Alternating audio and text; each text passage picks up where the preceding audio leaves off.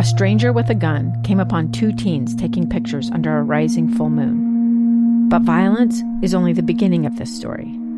Sometimes I thought, there are no miracles. Yeah, there are, and this is a big one. I'm Amy Donaldson, and I've spent my career talking about how lives are undone by violence. The Letter is a podcast about how lives are remade. Follow the letter at theletterpodcast.com or wherever you get your podcasts. Inside Sources with Boyd Matheson on KSL News Radio. Welcome back, everyone. Hope you're having a fantastic Friday. We are working our way towards 1 o'clock. J Mac News Show is up next. Uh, we're going to spend our uh, last 10 minutes today talking about fathers and Father's Day. Uh, I have to tell you, I, I got a. I came into work today and uh, there was a an envelope on my desk. Something had come in the mail. Uh, you always have to wonder what's in those things uh, when you when you get here.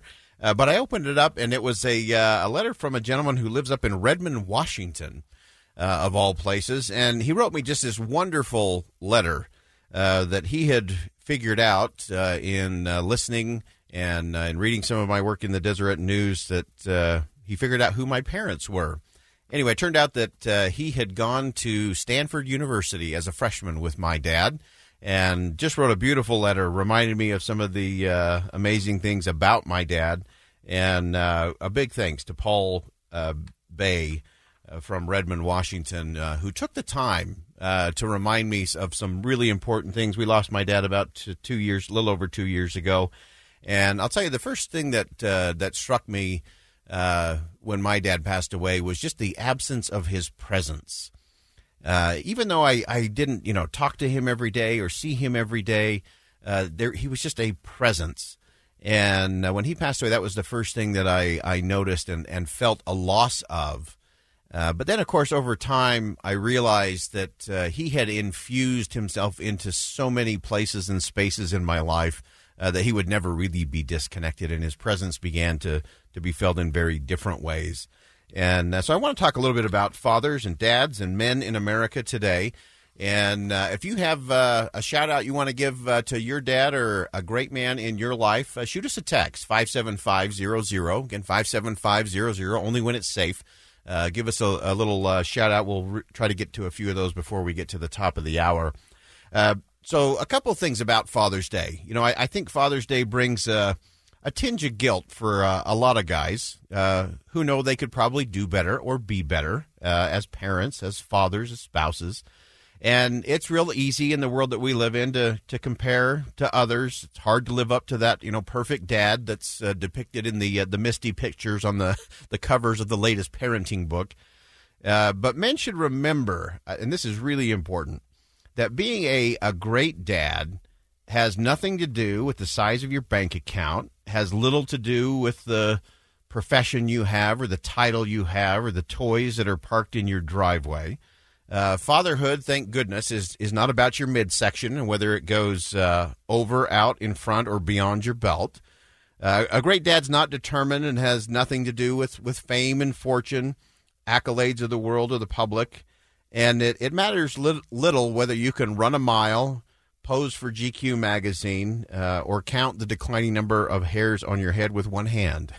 None of that matters.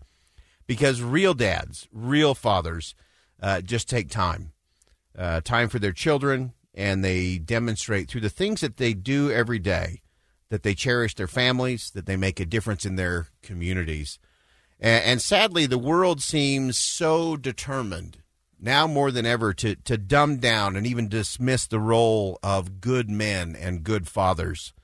Uh, the media, often in movies, in television programming, they always portray dads and men as the knuckle headed, bumbling idiots who constantly have to be saved from themselves.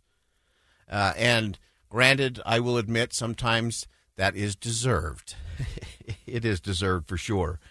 But bashing men over the head with their faults and diminishing their role and the good they do is not helpful. It's not helpful to men. It's not helpful to dads. It's not helping, helpful to women or children either because the reality is is society is reeling from the retreat of men from the retreat of men in their homes from neighborhoods from society Uh, and it is true uh, that some men have given up and given in themselves. Declining morals, declining values, narcissism, all of those things are real. Uh, but I'm here to tell you today that there is an army out there of fathers and brothers and uncles and grandfathers who regularly, repeatedly, without fanfare or anything else, choose to make a difference.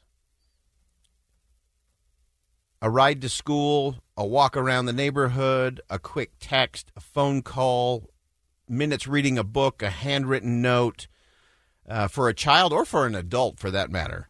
Uh, that's that's where sacred ground stuff really happens. And as I said, there is an army uh, of great men and dads, uncles who are out there who who make that kind of difference every single day, and that is what we should be celebrating. Because uh, if we don't celebrate that, uh, there isn't a whole lot else that really matters in the end, in my view. And so we, have got to be we got to be careful about that. Uh, interesting what does it really take to be a great dad? You may remember it was about a year and a half ago, maybe two years ago. Uh, there was this great scene with Pope Francis uh, had gathered with some uh, children in a in a community there in Europe, and there was a, a little boy who who asked a question, and it was a it was an honest, raw, sincere, emotional moment where this little boy asked Pope Francis about his dad who had who had died uh, and who had died as a non-believer. And this little boy was worried about where where his dad was. What was the state of his dad? And uh, pope francis uh, in a very unique way uh, answered the question and he he said uh, he asked the little boy he said, "What what kind of heart do you think God has?" And then he answered the question, "God has a dad's heart." Uh, meaning that dads are always forgiving. Dads are always looking to bring people into the family circle. Uh, and granted, there are, are, are fathers out there who have failed, uh, and that's a reality in our society. Uh, but as I said before, there is an army of dads out there uh, who do have dad hearts, uh, who continue to make a, a, difference in, in really interesting and inspiring ways.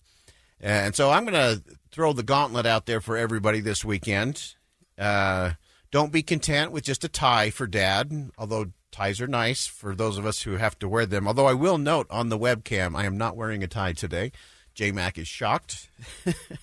Gustavo is impressed. No tie today. Uh, but beyond a tie, or a sprinkler system, uh, make sure you take time to write dad a handwritten note this weekend. Just just put everything else aside. Just get yourself a nice sheet of paper and a good pen and start writing. Uh, it will do your dad good, and it will do even more for you. And I don't care if your dad has already exited uh, this earth life. Write him a letter anyway even if your dad's been gone for, for years or decades, or a, a grandfather or an uncle, uh, write a note today and think through uh, the difference that uh, these good men have made. And we could spend hours going through and talking about how that that difference is made and the uh, the difference that these uh, these good men can do in the world.